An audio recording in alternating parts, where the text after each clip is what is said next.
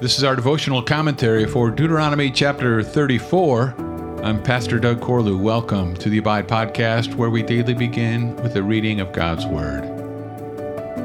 Then Moses went up from the plains of Moab to Mount Nebo to the top of Pisgah, which is opposite Jericho.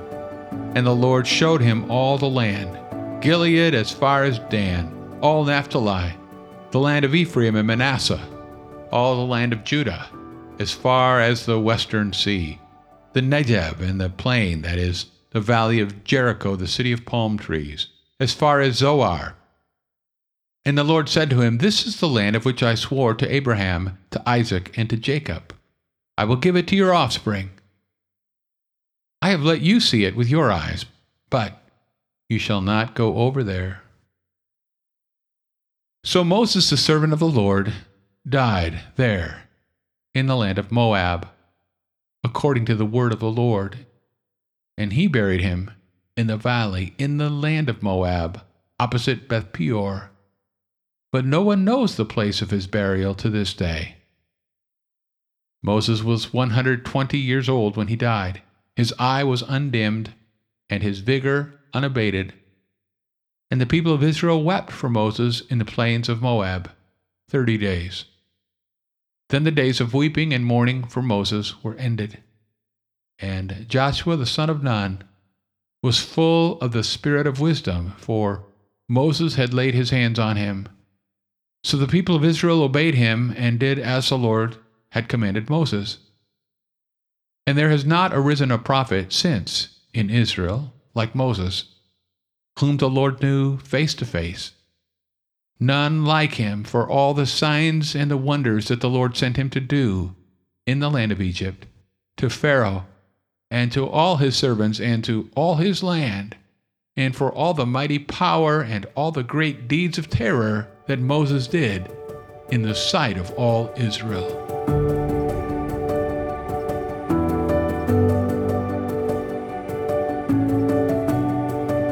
The next stage in God's plan of redemption is about to unfold. But there is a prerequisite Moses must die so his people can inherit the land of promise. News of his impending death was announced at the beginning of this book, which has served as the last will and testament of Israel's great lawgiver. Moses is called the man of God and the servant of the Lord. He was trusted and loyal, intimate with the Master. Through 40 long years of wilderness trials, Moses has been the humble, courageous, persevering leader of the people, frequently interceding with God on their behalf. In a unique relationship, the Lord knew Moses face to face, and the signs and wonders God did through him were unprecedented. And yet, Moses does not enter the promised land because on one occasion he failed to honor God before the people.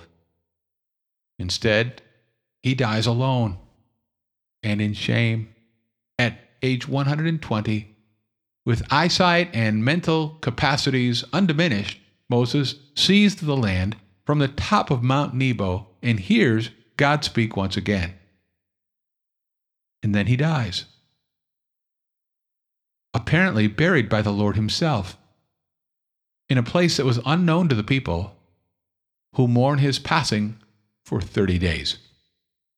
Joshua is a worthy successor who had the wholehearted endorsement of Moses and the full confidence of the people.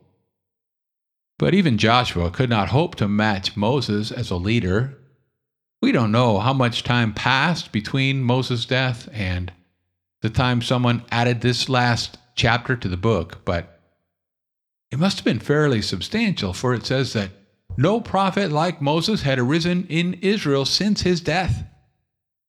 Other leaders had arisen, but none like Moses, and none will until that great prophet whom the Lord would raise up to speak his word, the Lord Jesus himself.